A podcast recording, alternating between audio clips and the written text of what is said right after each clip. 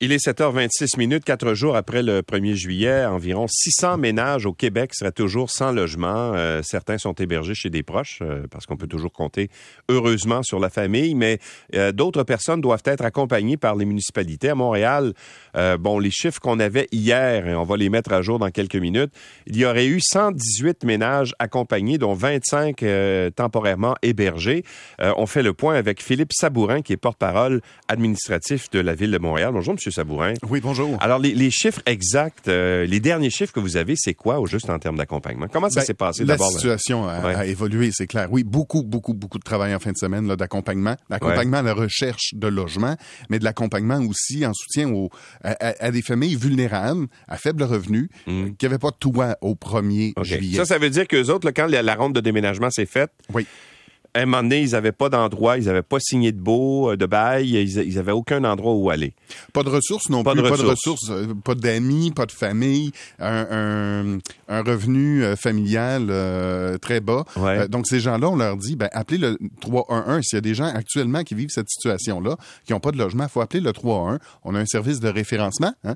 On, fait, mhm. on fait quoi? On fait de l'aide au relogement, donc en recherche de logement, mais on fait aussi de l'hébergement temporaire. Par exemple, ce matin, ce que ça veut dire, c'est 32 familles qui sont euh, à l'hôtel. Euh, donc, on a un service avec l'OMHM, hein, l'Office municipal d'habitation du Québec. On a une, enveloppe de 3,5 millions là, pour s'occuper de notre monde.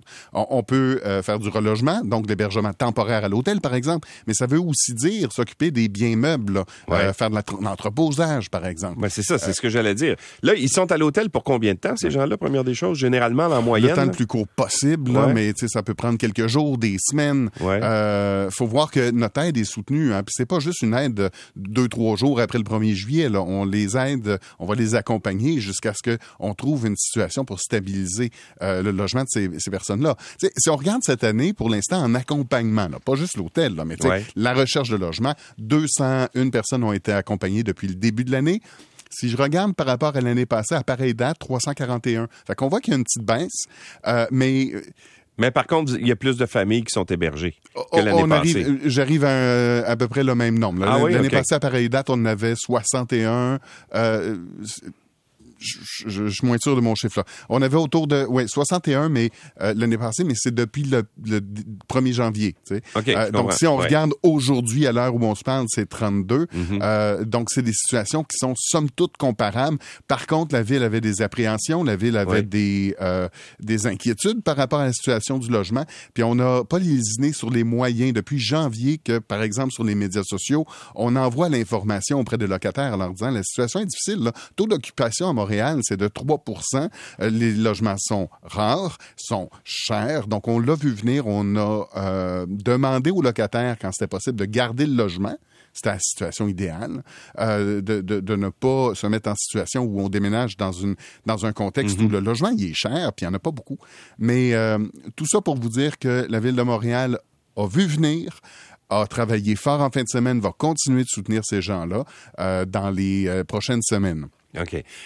Vous avez vu la semaine dernière, on a annoncé euh, une aide. En fait, la ministre Laforêt, ministre responsable des Affaires municipales et de l'Habitation, avait annoncé des programmes de soutien là, pour, les, pour les familles, justement, là, qui se retrouvent dans cette situation-là. Est-ce que c'est suffisant, à votre avis, ce qu'il y a comme programme en ce moment, des programmes d'aide, souvent mm. pour aider aux revenus, tout ça? Est-ce que euh, c'est, ça semble suffisant, ça semble permettre de les reloger à court terme?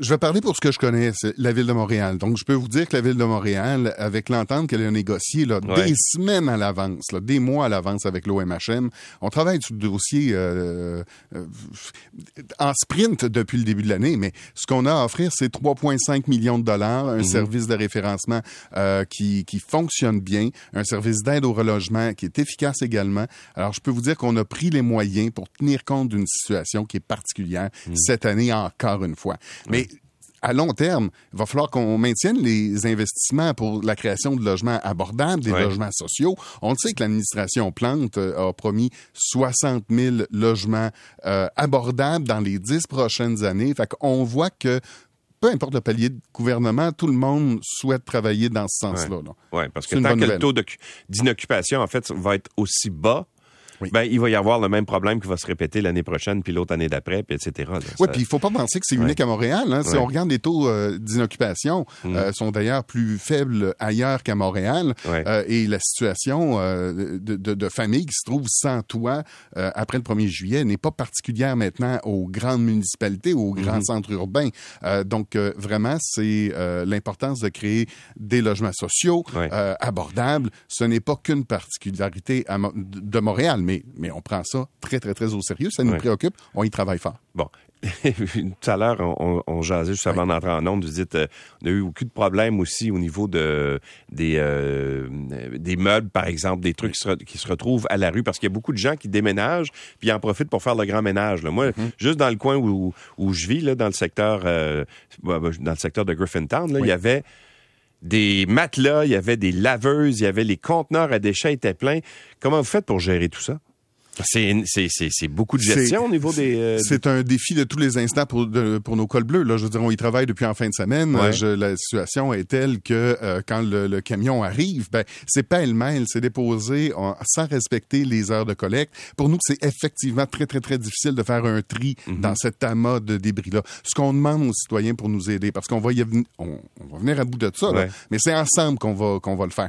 Respecter l'heure de collecte, c'est super important. Si vous êtes dans un nouveau quartier, allez allez voir montréal.ca. Il y a un, outil qui s'appelle InfoCollect. Vous allez savoir exactement quel item déposer et quand le déposer en bordure de rue. Rappelez-vous qu'il peut y avoir une amende hein, entre 200 et 1000 dollars, mais je vous dirais la plus grande amende qu'on se donne collectivement, c'est le non-respect de notre environnement, c'est la malpropreté qui vient avec ça. Là, on, est, on, travaille sur, euh, sur ça. Donc, euh, je parlais avec les arrondissements tantôt, puis effectivement, on a suffisamment de main-d'œuvre pour faire le travail. Ça va nous prendre du temps, par exemple. Il va falloir que euh, vous nous donniez peut-être un deux semaines là, pour qu'on vienne à bout de ramasser tous ces objets-là qui sont déposés pêle-mêle. Puis en respectant l'heure de collecte, vous allez nous donner un chouette coup de main. Là. Ça va accélérer le processus, c'est bien certain. Une chose qui est importante à mes yeux, là, c'est tous les, les, les, matériaux qui comportent des gaz. Je pense à un, air un, climatiseur, un frigidaire. Euh, on, met pas ça en bordure de rue. Il y a des gens qui vont aller chercher le cuivre là-dessus, mm-hmm. puis ça va laisser s'échapper euh, des allocarbures. Euh, donc, c'est des matériaux qui sont dangereux. C'est des matériaux chimiques je vais vous dire, pour ce qui est du, frigo, de l'air climatisé, vous apportez ça dans un éco-centre. C'est super important. Ils sont ouverts sept jours par semaine, de 8 à 8. Euh, donc, ces matériaux-là vont directement à l'éco-centre. Sinon, vous regardez les différentes collectes qu'on offre en bordure de rue, vous respectez l'heure de la collecte, et ça, ça va nous donner un super coup de main dans les deux prochaines semaines. Et s'il y a des familles qui ont peut-être pas eu recours à vos services encore et qui sont, euh, justement, ont des problèmes à se trouver des logements, on fait le 3-1-1. Le 3-1-1, c'est vraiment le point d'entrée. On va vous en contact avec euh, les bonnes ressources. Euh, puis pour ce qui est de l'hébergement, je le rappelle, c'est pour des familles vulnérables mhm. qui n'ont pas de ressources. On est là en, dernier recours, mais on est présent puis on a les moyens de les aider. Monsieur Sabourin, merci beaucoup d'avoir été avec nous. Ça a été un plaisir. Au revoir. Philippe Sabourin est porte-parole administratif à la ville de Montréal.